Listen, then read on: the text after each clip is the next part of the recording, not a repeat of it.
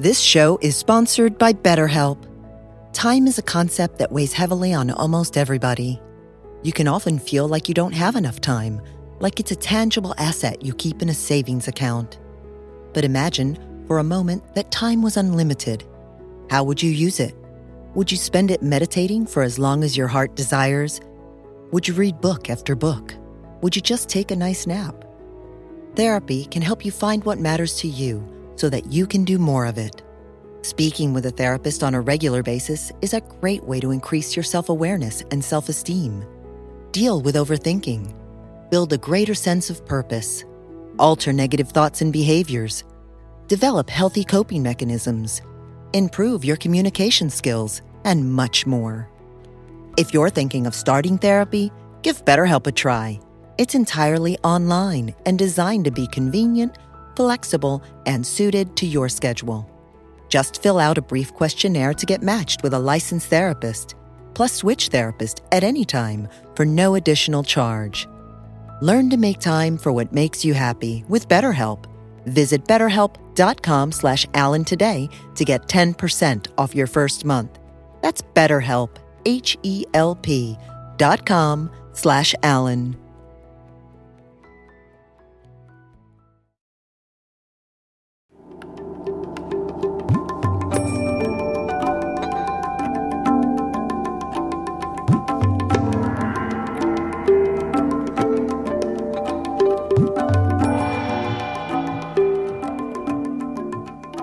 Welcome to the second edition of the Alan Watts podcast, Being in the Way, and I'm your host, Mark Watts. Today, we're going to hear part three of Taoist Way of Dropping Out from Karma. And also, we're going to hear a talk called The Wisdom of the Ridiculous, which comes from the Lao Tzu tradition expressed in the Tao Te Ching. Recently, I've had a few conversations with people that would like to know more about my father's background and are having a hard time reconciling his worldview with the other philosophies that they know about. So I thought I'd do a little bit of storytelling, talk a little bit about my father's early life today, and then in the next episode, we'll talk about when he was traveling a lot and making a lot of recordings and how that morphed into the Electronic University Project, the predecessor to the Alan Watts organization. So we'll start off with his early life in London what he learned at the Buddhist Lodge, and his migration to America. When I was a small boy, I used to haunt that section of London around the British Museum. And one day I came across a shop which had a notice over the window which said philosophical instruments. Even as a boy, I knew something about philosophy, but I couldn't imagine what philosophical instruments could be. So I went up to the window, and there displayed were chronometers, slide rules, scales, and all kinds of what we would now call scientific instruments. Because science used to be called natural philosophy. Because, as Aristotle says, the beginning of philosophy is wonder. Philosophy is man's expression of curiosity about everything, his attempt to make sense of the world primarily through his intellect. That is to say, his faculty for thinking. And thinking, of course, is a word used in extremely many ways and is a very vague word for most people. But I use the word thinking now and hereafter, you must understand this, in a very precise way. By thinking, as distinct from feeling or emoting or sensing, I mean the manipulation of symbols, whether they be words, whether they be numbers, or whether they be other such signs as, say, triangles, squares, circles, astrological signs, or whatever. These are symbols. But all these things are symbols, and the manipulation of symbols to represent events going on in the real world is what I call thinking. I suppose most of you have heard of Zen. But before going on to explain any details about it, I want to make one thing absolutely clear. I am not a Zen Buddhist. I am not advocating Zen Buddhism. I'm not trying to convert anyone to it. I have nothing to sell. I'm an entertainer. That is to say, in the same sense that when you go to a concert, and you listen to someone play Mozart, he has nothing to sell except the sound of the music. He doesn't want to convert you to anything. He doesn't want you to join an organization in favor of Mozart's music as opposed to, say, Beethoven's. And I approach you in the same spirit as a musician with his piano or a violinist with his violin. I just want you to enjoy a point of view which I enjoy. As a young man, my father was very curious about everything around him. And he began to investigate the garden and the woods around the house and was fascinated with the butterflies and the birds. And his mother was a teacher at a boarding school where the missionaries would leave their children when they traveled to China. And when they returned, they often gave her gifts of Chinese and Japanese art. And so Alan was fascinated because the images that he saw in these artworks was different from Western art and particularly in its depictions of nature. Nature was predominant, the figure was secondary. Nature was mystical and not just a background. They lived near London, and he was soon going into town to pursue this curiosity and find out about the Far East.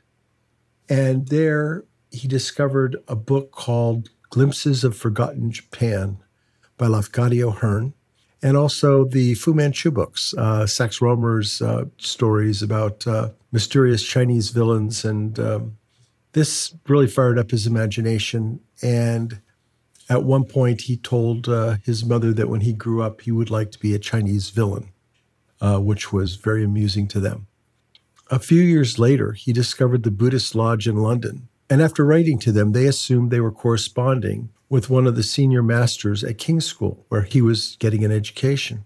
So they invited him to come and speak, and they were very surprised when the father sat down and the son got up to speak, as they were expecting the older gentleman would be the instructor. But as Christmas Humphreys, the head of the lodge, said, Alan was talking Zen, pure Zen. And so, very early, he was introduced to this community of people who were very interested in the philosophies of Asia and read books that explored Eastern thought on a very high level and had a really extraordinary upbringing there. After a few years of being the editor of The Middle Way, which was the lodge's journal, he decided that he would try his hand at writing and produced a pamphlet called Outline of Zen Buddhism at the age of 16.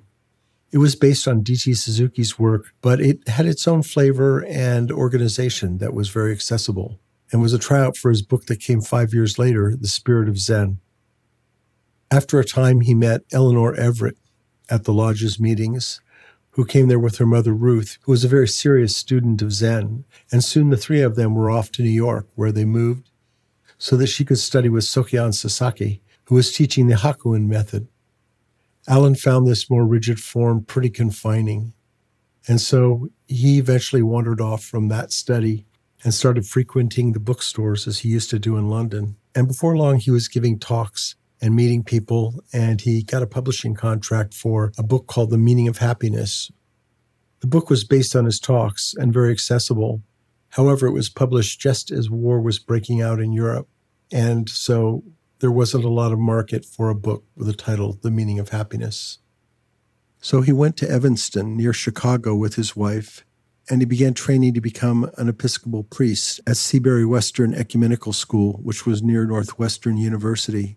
During the war, he was a clergyman there. However, by 1950, that had run its course, and he left Evanston, the church, and Chicago and headed for New York, where he spent time with Joseph Campbell and John Cage and worked with Louisa Coomaraswamy on her late husband's papers. In the spring of 1951, responding to an invitation from Frederick Spiegelberg, he headed to California. Traveling the southern route through Los Angeles, he was amazed by what he saw there. And driving up the Big Sur coast, he saw some beautiful land that he would never forget. A few years later, after beginning to teach at the Academy of Asian Studies, he was returning there regularly and later became involved in the creation of the Esalen Institute. He and Gregory Bateson were among the first speakers there in 1963 and every year thereafter, he would head south, usually during the summer, and give a seminar or two. Taoist Way of Dropping Out from Karma was the opening session for one of these workshops. And from the same workshop, we'll also hear Wisdom of the Ridiculous. This podcast was made possible with the help of the Ram Dass Be Here Now podcast network. We're grateful to Zakir Hussain and Moment Records for our title track, Balinese Fantasy. And if you'd like additional information about Alan Watts and his works, please visit our website, alanwatts.org. And now, here's Alan Watts. In the philosophy of the Tao, uh, it is said, uh, it's always being said, this is, uh, you read this in every art book about Chinese art, that in Chinese painting, man is always seen as in nature rather than dominating it. You get a painting entitled Poet Drinking by Moonlight, and you see a great landscape, and after some search with a magnifying glass, at last you see the poet stuck away in a corner somewhere drinking wine. Whereas uh, if we painted the subject poet drinking by moonlight, the poet would be the most obvious thing in the picture. Uh, there he would be, dominating the whole thing, and the landscape off somewhere behind him. But uh, all the Chinese painters put man, I mean, the painters of the great classical tradition, there are Chinese painters who specialize in family portraits and do these very formal paintings of someone's ancestor sitting on a throne. It's quite a different uh, category. But the Taoist inspired painters, Zen inspired painters, have this view of man as an integral part of nature, something in it, just as everything else is in it flowers and birds, and not there sent into this world, commissioned by some sort of supernatural being to come into this world and farm it and dominate it. The whole conception of nature is as a self regulating, self governing, indeed democratic organism. But it has a totality. It all goes together, and this totality is the Tao.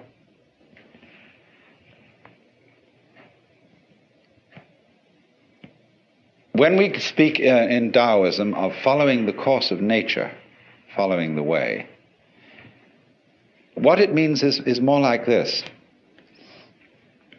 doing things in accordance with the grain.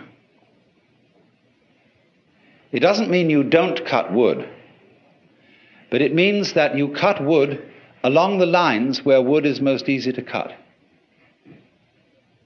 And you interact with other people along lines which are the most uh, genial.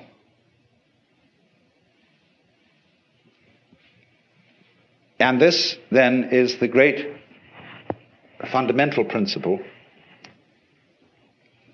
which is called uh, Wu Wei, not to force anything. I think that's the best translation. It's often called not doing not acting, not interfering, but not to force, seems to me to hit the nail on the head. Like, don't ever force a lock, or you bend the key or break the lock. You jiggle until it revolves. So, Wu Wei is always to act in accordance with the pattern of things as they exist. Don't impose on any situation a, a kind of interference that is not really in accordance with the situation. For example, we have a slum, and uh, people are in difficulty and so on, and they need better housing. Now, if you go in with a bulldozer and knock the slum down, and you will put in its place uh, some architect's imaginative notions of what is a super efficient high rise apartment building to store people, you create total mess, utter chaos. A slum has what we would call an ecology. It has a very complex system of relationships going in it, by which the thing is already a going concern, even though it isn't going very well. Anybody who wants to alter that situation must first of all become sensitive to all the conditions and relationships going on there. It's terribly important then to have this feeling of the interdependence of every form of life upon every other form of life. Uh, how we, for example, cultivate animals that we eat, uh, look after them and build them up, and see that they breed in uh, reasonable quantities. We don't do it too well, as a matter of fact, especially uh, troubles are arising about supplies of fish in the ocean, all sorts of things. But you have to see that life, that, that the so called conflict of various species with each other, is not actually a competition. It's a very strange system of interrelationship, of things feeding on each other and cultivating each other at the same time. The idea of the friendly enemy, the necessary adversary, who is part of you you have conflicts going on in your own body. All kinds of microorganisms are eating each other up. And if that wasn't happening, you wouldn't be healthy. So, all those interrelationships, whether they appear to be friendly relationships as between bees and flowers, or conflicting relationships as between birds and worms, they are actually forms of cooperation. And that is mutual arising. You have to understand this as the basis, apply this, not forcing anything, and you get spontaneity. A life which is so of itself, which is natural, which is not forced, which is not unduly self conscious. Now, another term that is important, although I'm not aware that this word occurs in Lao Tzu's book, uh, it's found in greater use at a much later time in Chinese thought, um, in a philosophy that is called Neo Confucian. And it's also used in Buddhism. But it is a very useful word for understanding uh, the sort of order that all this constitutes. It's the word li, and this means Originally, the markings in jade, or perhaps the grain in wood or the fiber in muscle. Uh, it is translated nowadays in most dictionaries as reason or principle. But this isn't a very good translation. Joseph Needham suggested that organic pattern was an ideal translation for this word. Now, you see, the markings in jade are always regarded as beautiful. You might say, if you look down at the water here, when you see the, the, the, waves break, there are patterns in the foam. Now, if you watch those patterns, you know they never make an aesthetic mistake. Never. But they are not symmetrical, and they're very difficult to describe. They're uh, wiggly. So are the markings in jade. So is the grain in wood. But we love the grain in wood. And you see, Gia-fu has done these paintings of rocks based on uh, examples, I think, in the Chinese book called The Mustard Seed Garden. Uh, these all exhibit Li. That is to say, they are forms which we know are orderly, and we can distinguish them from messes quite clearly. And so, in the same way, the foam patterns, the rock patterns, the patterns of our vegetation uh, are uh, once extraordinarily orderly, but they don't have an obvious order. Nobody can ever pin it down. That's what I'd like to say. You know that there is order there. There's something quite different from a mess, but there's no way of really getting it. Now, in order to be able to paint that sort of way, or to live that sort of way, or to deliver justice that way, uh, if you were a judge. You have to have it innately. You have to have an essential sense of Li, and uh, there's no way of prescribing it. This is the very devil for teachers. Because you see, all our universities and schools are trying to teach creativity. That's the great thing these days, you know. And you hear at the Esalen, uh, all sorts of people are giving courses and workshops in creativity. Now, the trouble is this if we found out a method whereby we could teach creativity, and everybody could just explain how it was done, it would no longer be of interest. What always is an essential element in the creative is the mysterious, the dark. It's like the black in lacquer, the impenetrable, and yet the, the profound depth out of which glorious things come, but nobody can see why. There's a poem which says that when the bird calls, the mountain becomes more mysterious. You imagine, for example, you're in a mountain valley and everything is very silent. And suddenly a crow squawks somewhere. You don't know where that crow is, and that little sound emphasizes the silence. Now, all those things have in them, you see, an element of mystery. There's a Chinese poem which puts it this way it is a poem written by a man who has gone to find a sage in the mountains. And uh, the sage has a little hut at the foot of the mountain and a boy there who is his servant. I asked the boy beneath the pines. He said, The master's gone alone, herb gathering somewhere on the mount, cloud hidden, whereabouts unknown. In so many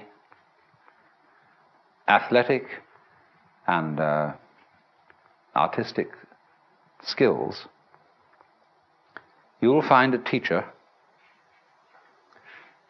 who teaches you how to do it without forcing it. I once studied the piano. I'm absolutely no good at it now uh, because I don't practice. I've involved in other things. But I had an absolutely superb teacher for a while. He was a very, very great musicologist. You know, there was nothing sloppy about his standards, they were the highest perfection. But uh, when I first went to him, uh, he said, Let me see what you can do. So I played him a Scarlatti sonata. He said, Yeah, but the trouble with you is you're trying too hard. You're hitting the piano, and you should never hit a piano. He said, actually, all you've got to do in order to play a piano is to drop your hands on it. And you need to have relaxed arms. So he made me practice for a while. He felt my muscles to see whether I was relaxed or not. And he said, now just drop your hand on the piano. I don't care what notes you hit, but just drop your hand. Let it fall. He said, there's enough energy in the weight of your arm to play as loud as you will, or as soft as you will. But just let it drop. He said, That's all you have to do. Drop your hands. And he kept feeling my arms. He said, No, no, you're getting too tense. You must pretend you are Lao. And uh, he was a very educated man. He knew about these things. And uh, then he said, Now, after dropping your hands, uh, all you've got to do is to hit the right notes. and he said, You know, uh, the same thing is involved in making a very complex trill. And he demonstrated, he just dropped his hand on the piano, and at the same time his fingers went flip like that. And there was this magnificent uh, ornamentation. Uh, then we went on, we'd practiced this for some time. He said, Now let's get around to hitting the right notes. And uh, he found immediately I had a block on reading music. Because when I was a small boy and studied piano uh, at the age of roughly eight, I had a pestiferous teacher who was a mistress in this private school I went to in England. And she used to sit beside you and hit your fingers with a pencil every time you made a wrong note. Uh, Gregory Bateson, I think, was taught piano in as a child in such a way, and he has a total block on reading music. I mean, he's got a brilliant mind, you know. He's a mathematician and great anthropologist, ethnologist, and so on. But he has a total block to reading music. And so this man had to teach me to overcome my block. And he said, Now, uh, First of all, feel perfectly free to make mistakes. Everybody's going to make some mistakes, and it doesn't matter if you make a mistake. And if you do make a mistake, uh, don't, don't go back and do it over again, but just go on. So play as slowly as you like, don't hurry, just so long as you keep the relative rhythm, the relative values of the thing. Go slow and take it easy. Another thing is to not to pay so much attention to the notes, but to the distances or intervals between them, because that is the significant jump. And this sort of overcomes to the difficulty of key signatures, where we, we start out with this, learn, we started out learning music with this weird system that the lines on the stave uh, really represent the major scale of C. And that therefore, when you put a key signature at the beginning, you uh, remember that every time you, supposing you're playing in F, every time you hit B, it should be B flat. Uh, well, that's an extremely tedious way of learning music. And uh, you, you just have to think in different keys. That's the only way to adjust to a key signature and play the thing uh, according to the intervals appropriate for that key. But you see, in this instance, this man, although he was a great perfectionist and was highly skilled in music, he used intelligence, first of all, to give you a shortcut, and then he also used uh, relaxation to enter into a difficult thing by the easiest route. In Zen training, in its initial stages, the master discourages intellectualization. You know, you come in with a lot of ideas, but uh, this difficulty you have is not going to be solved by ideas. It's not going to be solved by talk and intellectualization. So, in the same way, uh, this is discouraged because intellectualization sets up a kind of interval or lack of rapport between you and your life.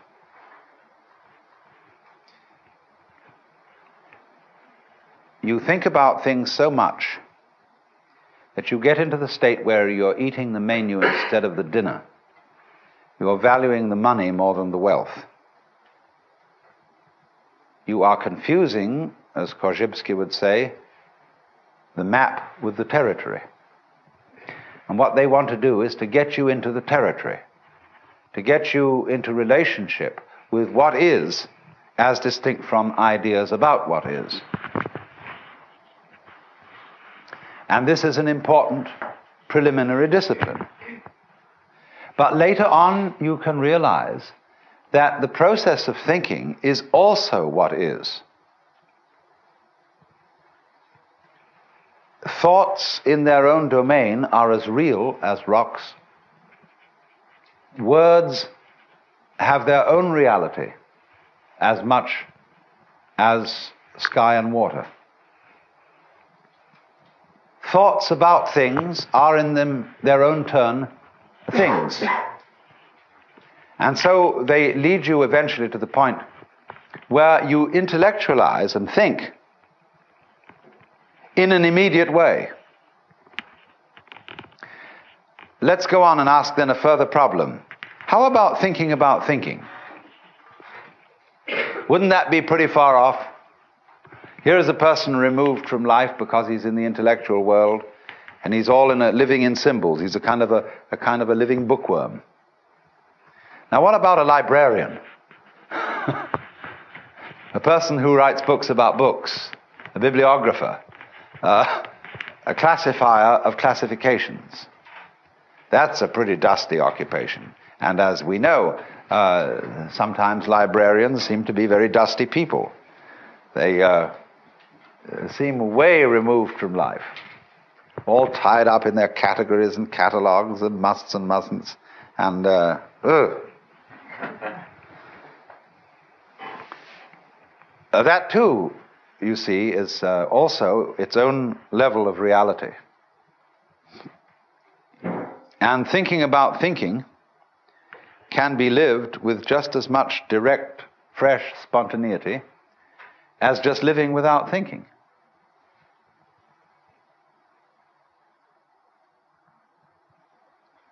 But in order to live it with full spontaneity, you have to be in a position where you no longer feel the symbol, the thought, the idea, the word, as a block to life, no longer feel it as something you are using as a sort of means of escape. To be able to use the symbol not as means of escape, you have to know in the first place that you can't escape. And not only that you can't escape, but there is no one to escape. There is no one to be delivered from the prison of life. That, then, the, the, the liberation of the mind from identifying itself with symbols is the same process exactly as breaking up the links between the successive moments. The illusion of a self, a continuing self that travels from moment to moment and picks them all up, corresponding to the illusion of the moving water in the wave and the moving li- the, the, the solid circle created by the moving cigarette point in the dark.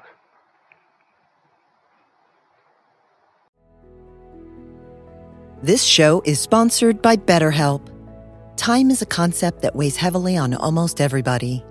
You can often feel like you don't have enough time, like it's a tangible asset you keep in a savings account. But imagine, for a moment, that time was unlimited. How would you use it? Would you spend it meditating for as long as your heart desires? Would you read book after book? Would you just take a nice nap? Therapy can help you find what matters to you so that you can do more of it. Speaking with a therapist on a regular basis is a great way to increase your self awareness and self esteem. Deal with overthinking. Build a greater sense of purpose. Alter negative thoughts and behaviors. Develop healthy coping mechanisms. Improve your communication skills, and much more. If you're thinking of starting therapy, give BetterHelp a try. It's entirely online and designed to be convenient flexible, and suited to your schedule. Just fill out a brief questionnaire to get matched with a licensed therapist, plus switch therapist at any time for no additional charge. Learn to make time for what makes you happy with BetterHelp. Visit betterhelp.com slash Alan today to get 10% off your first month. That's BetterHelp, H-E-L-P dot com slash Alan.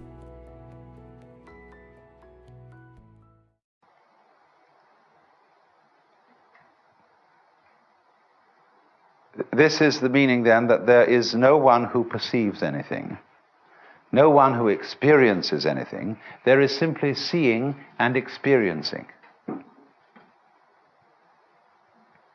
There, uh, we, we introduce all these redundancies through talk. We talk about seeing sights, hearing sounds, feeling feelings. All that is irrelevant. There are sights, there are sounds, there are feelings. You don't feel a feeling. The feeling itself already contains the feeling of it. Do you see? That's very simple. To have sight, you don't need something to be seen on the one hand and a seer of something to be seen on the other. And then some, some mysterious way they come together. the seer and the seen, the knower and the known, are what we call terms. Terms mean ends. And they are what in mathematical language are called limits.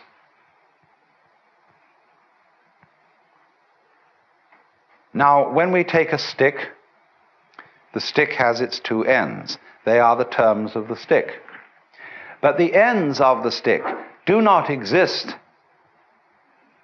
as sort of separate points which encounter each other on the occasion of meeting at a stick. they are actually abstract points.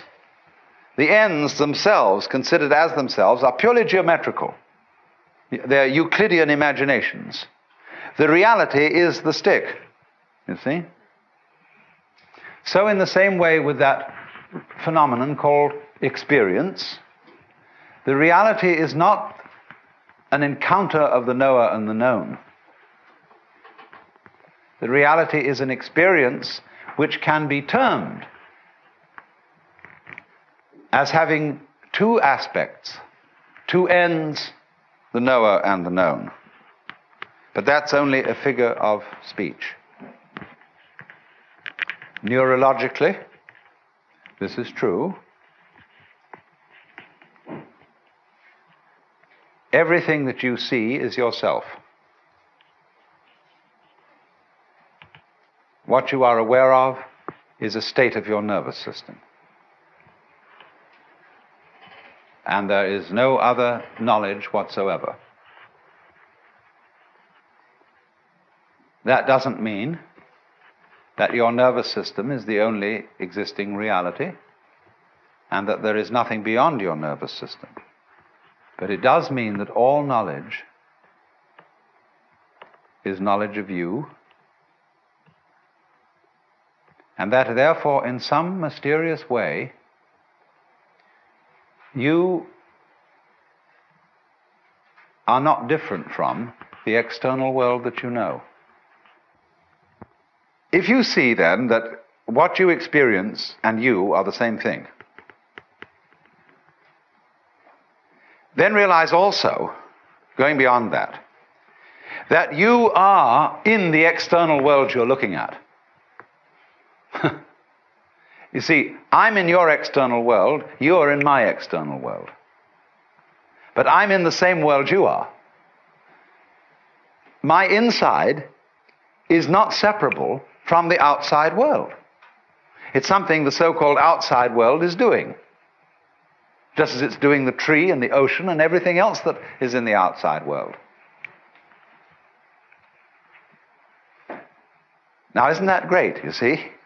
We've completely got rid of the person in the trap. The one who either dominates the world or suffers under it. It's vanished. It never was there. And when, when that happens, you see, you can play any life game you want to. Link the past and the present and the future together. Play roles. But you know, you've seen through this great, what do they call it? The great social lie. that one accumulates, owns experiences, memories, sights, sounds, and from that, other people, possessions, so on. It's building up always this idea of oneself as the haver of all this. If you think that, you've been had.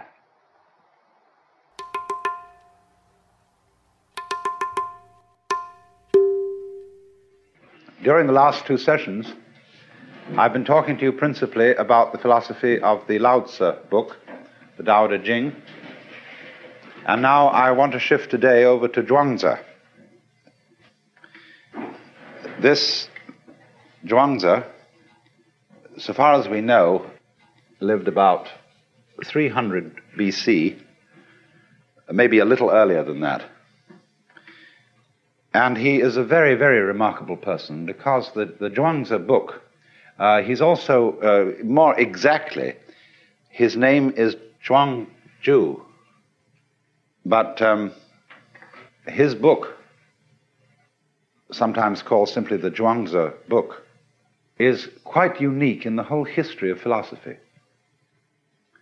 because he's almost the only philosopher from the whole of antiquity who has real humor. And therefore, he's an immensely encouraging person to read. But part of his humor is the art of exaggeration. And you always have to allow for that. You always have to realize that he's slightly pulling his own leg.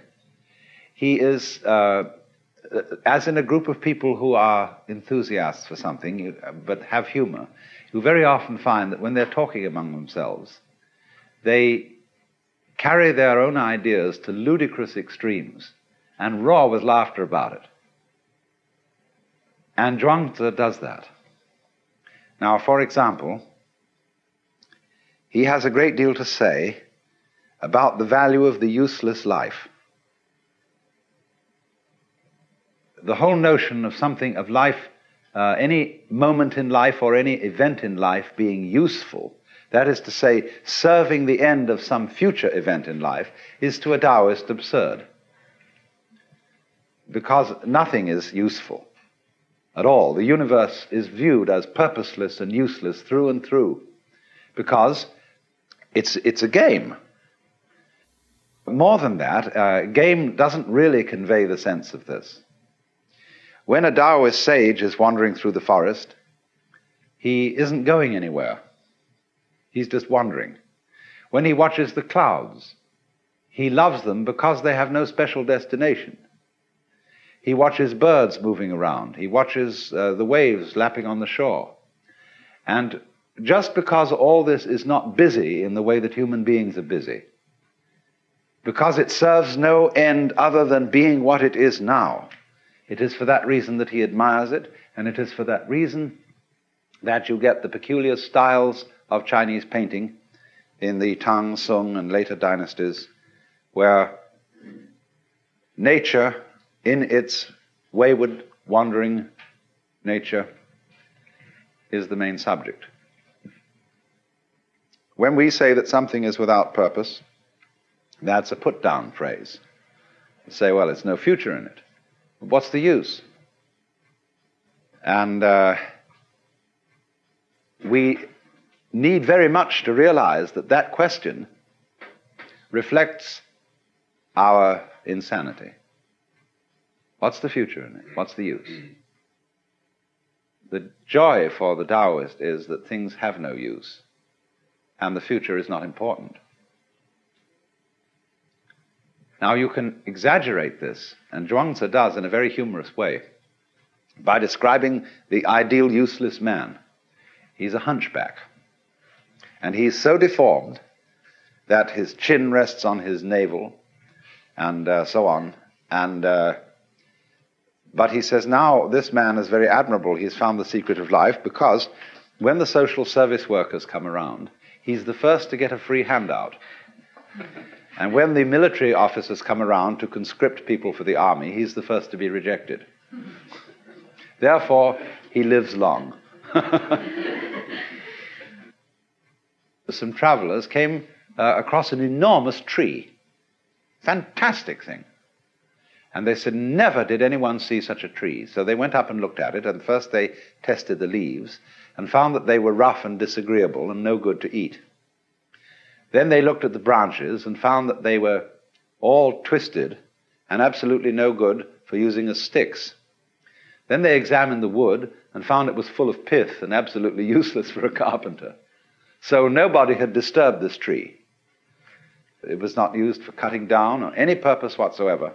And so it grew to an enormous size and was of great age.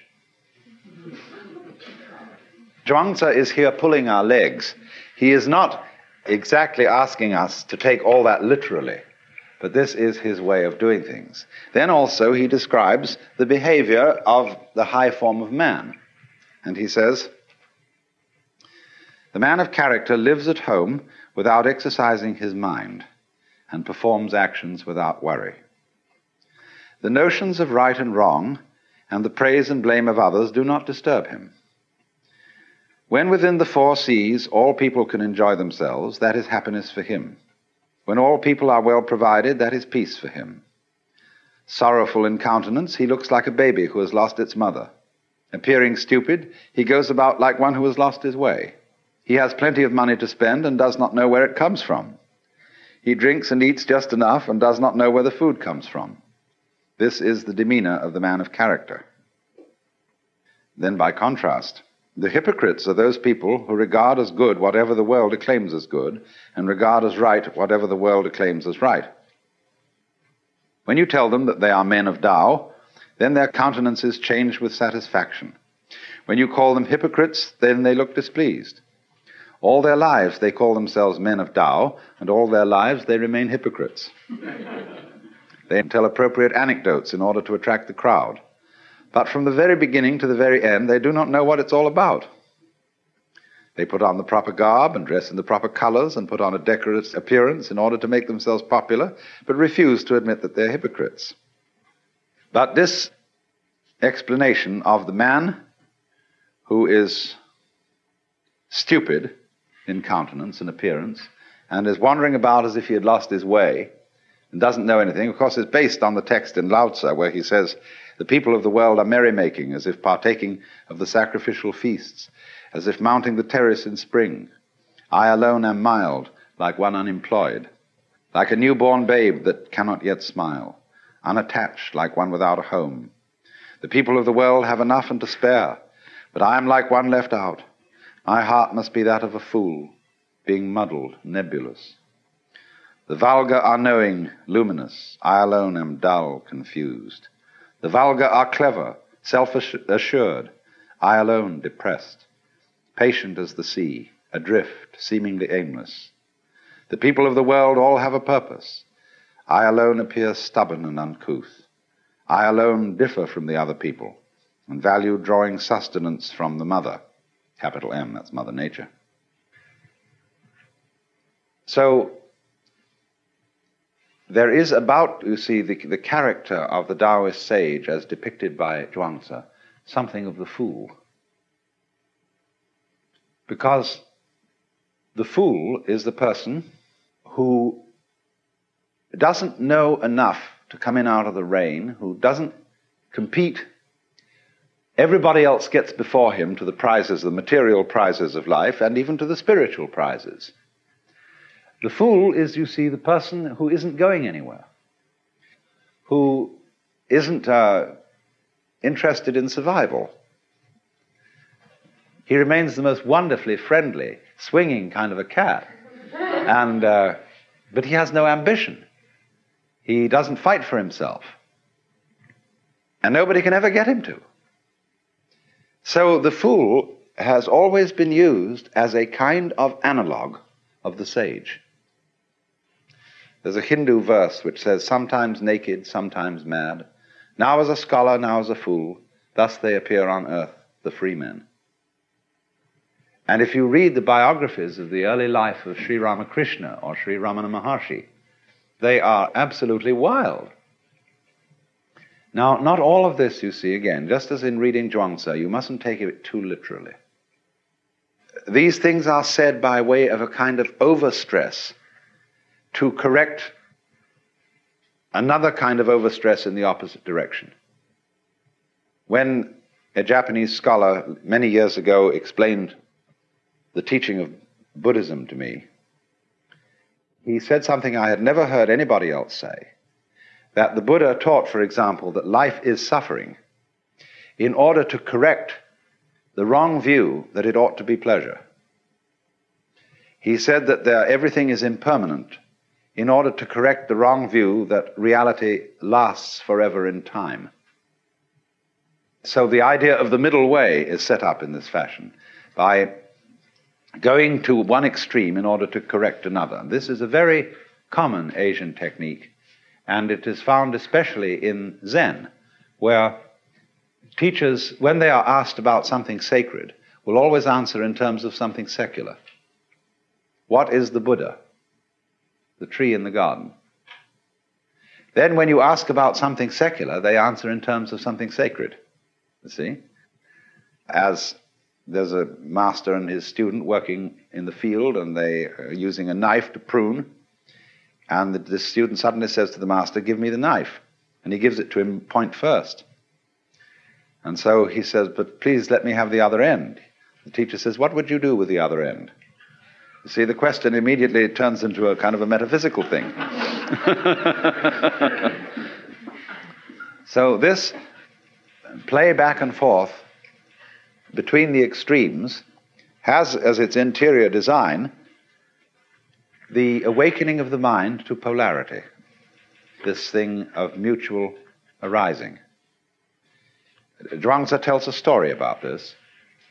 He says a certain keeper of monkeys said with regard to their ration of nuts that each monkey should have three in the morning and four at night. But at this the monkeys were very angry. So the keeper said they might have four in the morning and three at night, with which arrangement they were all well pleased. now the number of nuts was the same, he goes on to say, but there was an adaptation to the likes and dislikes of those concerned. Uh, this, then, he says, is the way of conduct of the sage. Basically, Zhuangzi's philosophy is a philosophy of relativity. There is no absolute standard of great or small, of important or unimportant. There is a story, for example, of a sort of enfant terrible at a banquet, and the speeches are being made after dinner and uh, somebody gets up and says that the human being is the highest of all human of all creatures, uh, that the whole world serves humanity, and uh, a lot of pompous nonsense. And the small boy gets up and says that since tigers feed on human beings, it's quite obvious, therefore, that human beings exist for the service of tigers.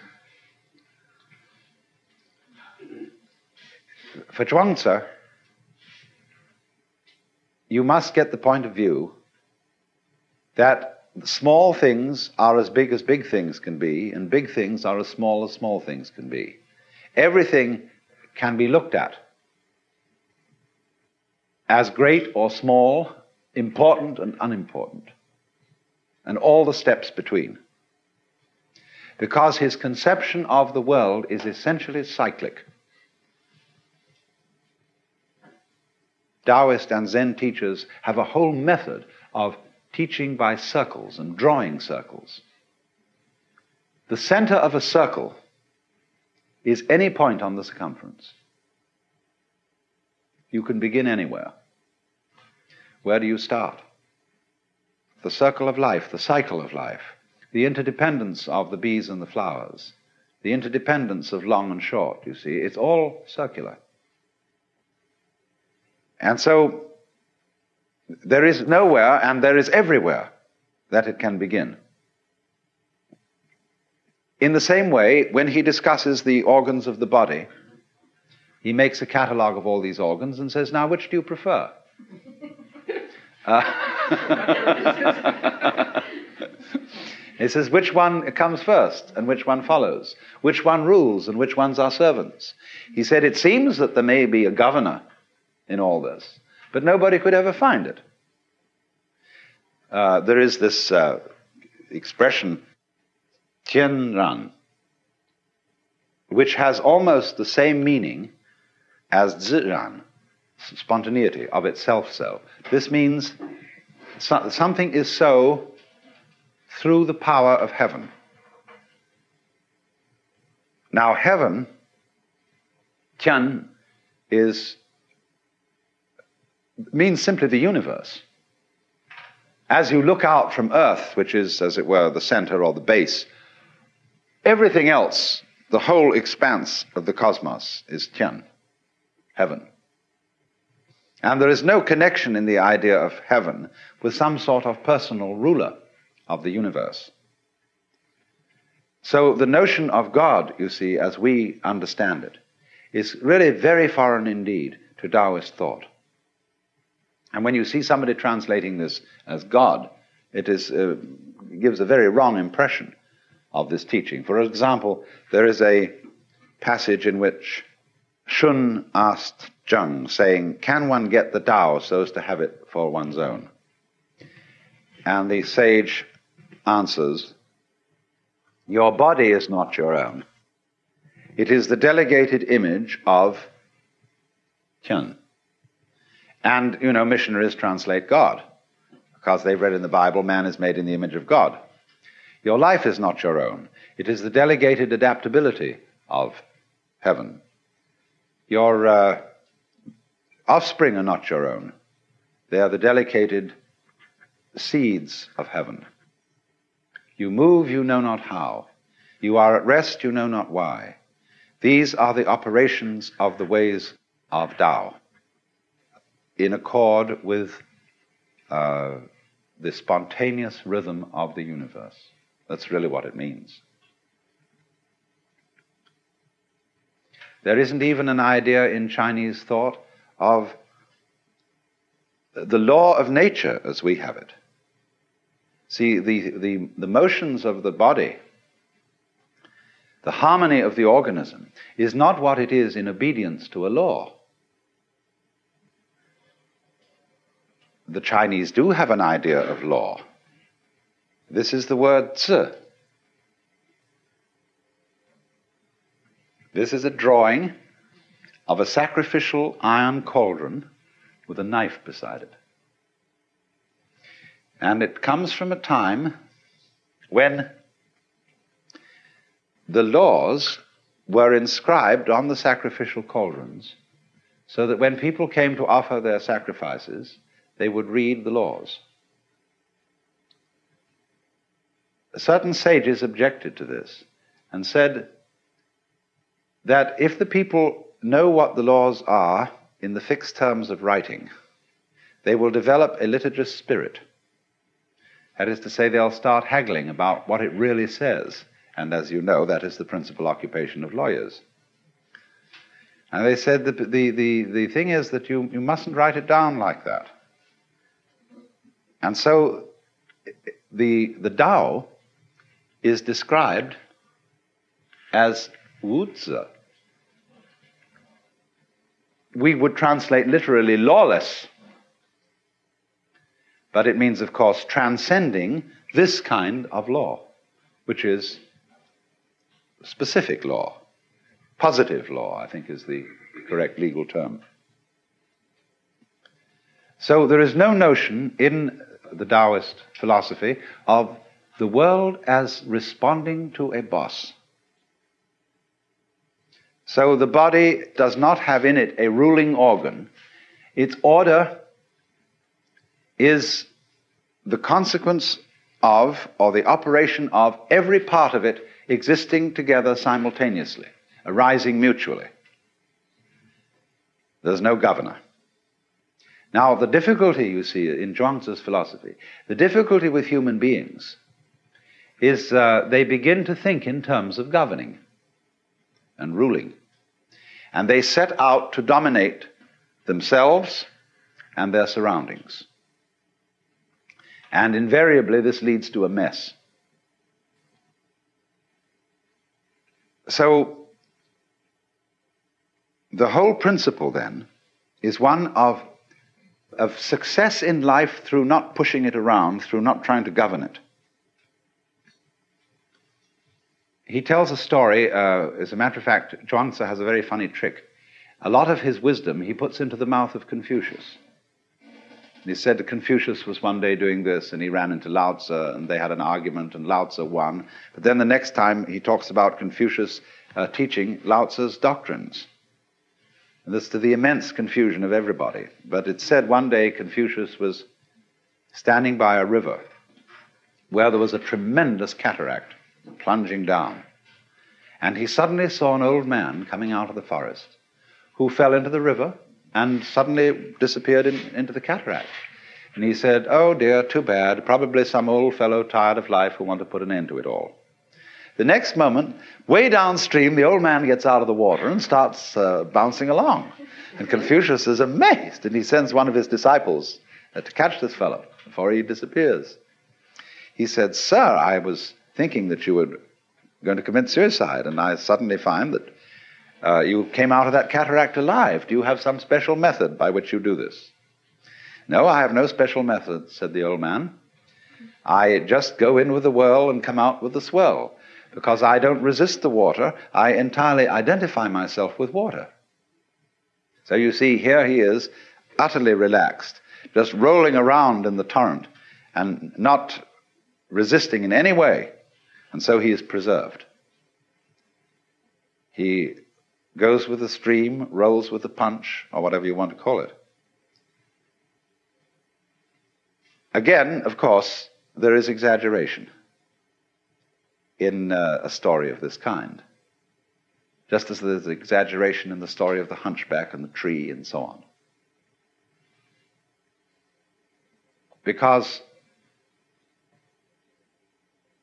true wu wei or letting go, non interference, doesn't mean, for example, flabbiness. A lot of people, when they think they're relaxing, merely become flabby. And if that is so, you know, the perfectly relaxed person would slowly become jello and would spread out on the floor and finally drip through into the basement.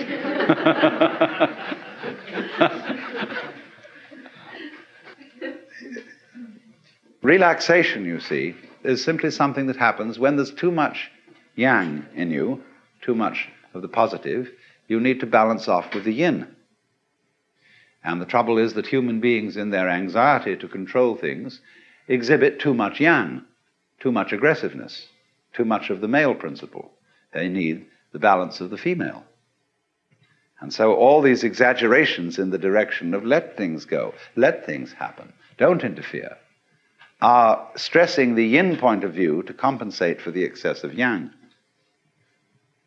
Uh, I remember reading a book called You Must Relax. the difficulty always arises when one feels I must relax, I've got to let go and uh, let things happen. How on earth do I do it? Even in trying to relax, I'm all tense because I'm anxious that it must happen and uh, maybe it won't. And uh, how do you do it? You see? You can't uh, achieve Wu Wei like that. What you have to understand is that you don't, you don't have to do anything. There is no method, as the old man said. The meaning of Wu Zi, when you call the Tao is Wu Zi, or lawless, it means there is no method in it. It's all based on understanding, or what our psychologists call insight you have to find out that there is nothing that you do as a source and cause of action separate from everything else. When you know that, that there is no separate acting you, then there is no need to try to relax. The thing you, you have to see is that the flow of the Tao, as I said yesterday with the illustration of the people swimming in a strong stream, that the flow of the Tao goes on anyway. Just like the flow of time, for example, you can't get out of the present moment. You can think about the past and you can think about the future. But since you do that thinking now, the present is inescapable. All right, now the present moment, it has a sense of flow. Uh, time is going along, life is going along. Time, actually, the clock time, is simply a measure of flow, a way of going tick, tick, tick, tick, and counting the ticks. And say, well, we've lived through so many ticks. Uh, but uh, nevertheless, this, this the real time, as distinct from this ticking thing, is a, is a flowing. And yet it's still. Isn't that fascinating? It moves, but you're always there. It's always now. You never get out of now. All right, now, if you can feel that, see, that you can't get out of now, and you never will. see? Now, realize that what we call now is the same thing as Tao the Tao, the course of things, the eternal now, the uh, presence of God, anything you want to call it. See? That's now. And you can't get out of it. So there's no need to get with it because you can't get out. See? That's beautiful. You, you just relax and you're there. so that, that's the principle of flowing. Uh, you can make uh, all kinds of very clever ways of postponing finding this out. It's terribly simple. But you can say, well, uh, this is a very spiritual matter, and uh, I'm an unevolved person, and it'll take me a great deal of time to realize this in a more than an intellectual way. That's an excuse for playing your own game and not finding this out. There are all sorts of elaborate ways of doing that, and you can put it off by indulging in the most complicated systems of spiritual culture and yoga and so on and so forth. And that's all right. I have no objection to your putting it off if that's what you want to do. But actually, it's always here and now. Just as you can't get away from now, you can't get out of the Tao. That's the humor of the whole thing. And that's why Zhuangzi has his beautiful light touch. He says, The heron is white without a daily bath. The crow is black without being painted in ink. And this is the same saying, you know, as in Zen. In the spring landscape, there is nothing superior, nothing inferior. Flowering branches grow naturally, some short, some long. Or they say a long thing is the long body of Buddha, a short thing is the short body of Buddha. Zhuangzi has this to say about it. Those who say that they would have right without its correlate wrong, or good government without its correlate misrule, do not apprehend the great principles of the universe, nor the nature of all creation. One might as well talk of the existence of heaven without that of earth, or of the negative principle, yin, without the positive, yang, which is clearly impossible. Yet people keep on discussing it without stop. Such people must be either fools or knaves. Of course, one could always reply to Zhuangzi that there have to be fools and knaves, so that we can recognize the existence of sages.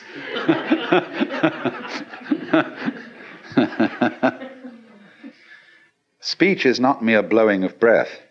It is intended to say something, only what it is intended to say cannot yet be determined. Is there speech indeed, or is there not? Can we or can we not distinguish it from the chirping of young birds?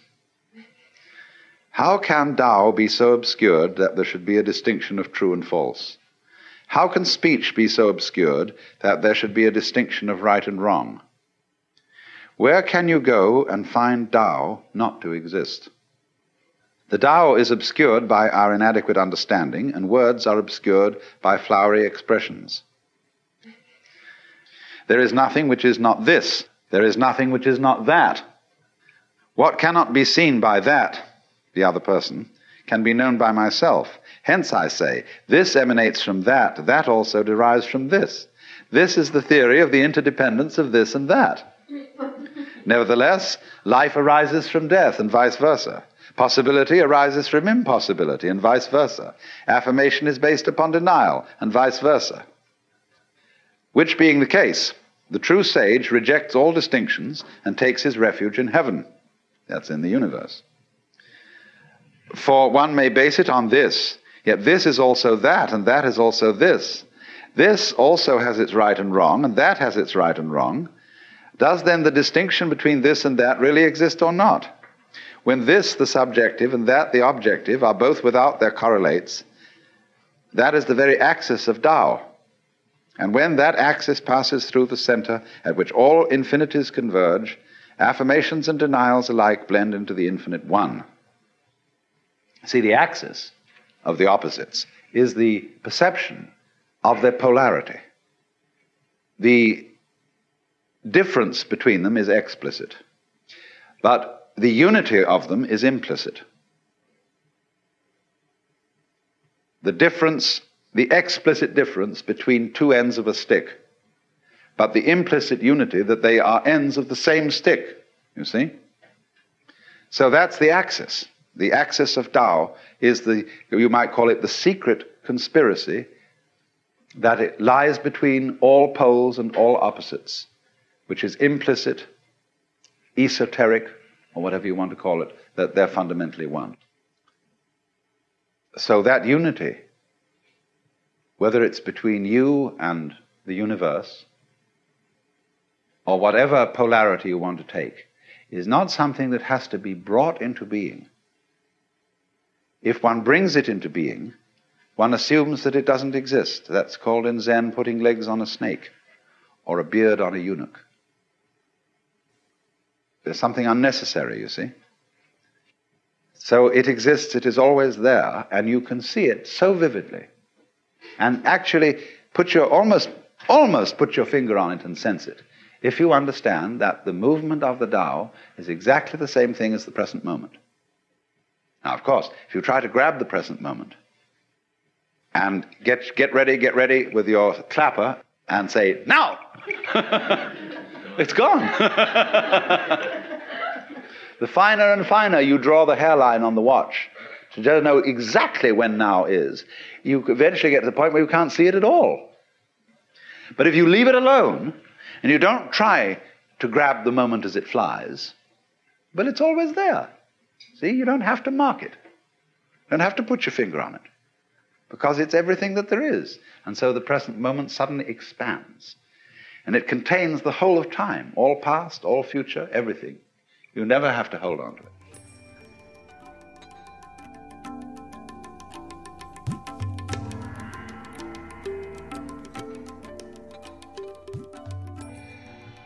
You've been listening to Wisdom of the Ridiculous with Alan Watts, and before that, Taoist Way of Dropping Out from Karma, Part 3.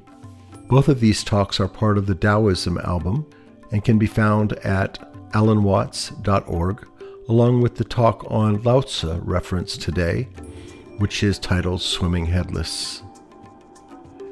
This podcast is distributed by the Be Here Now podcast network.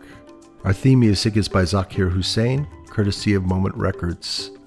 For additional information, please visit alanwatts.org.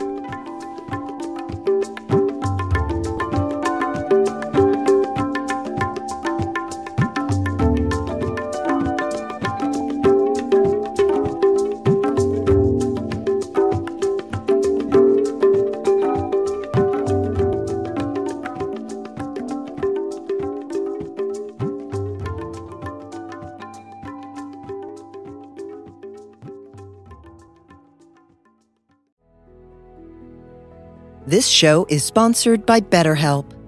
Time is a concept that weighs heavily on almost everybody. You can often feel like you don't have enough time, like it's a tangible asset you keep in a savings account. But imagine, for a moment, that time was unlimited. How would you use it? Would you spend it meditating for as long as your heart desires?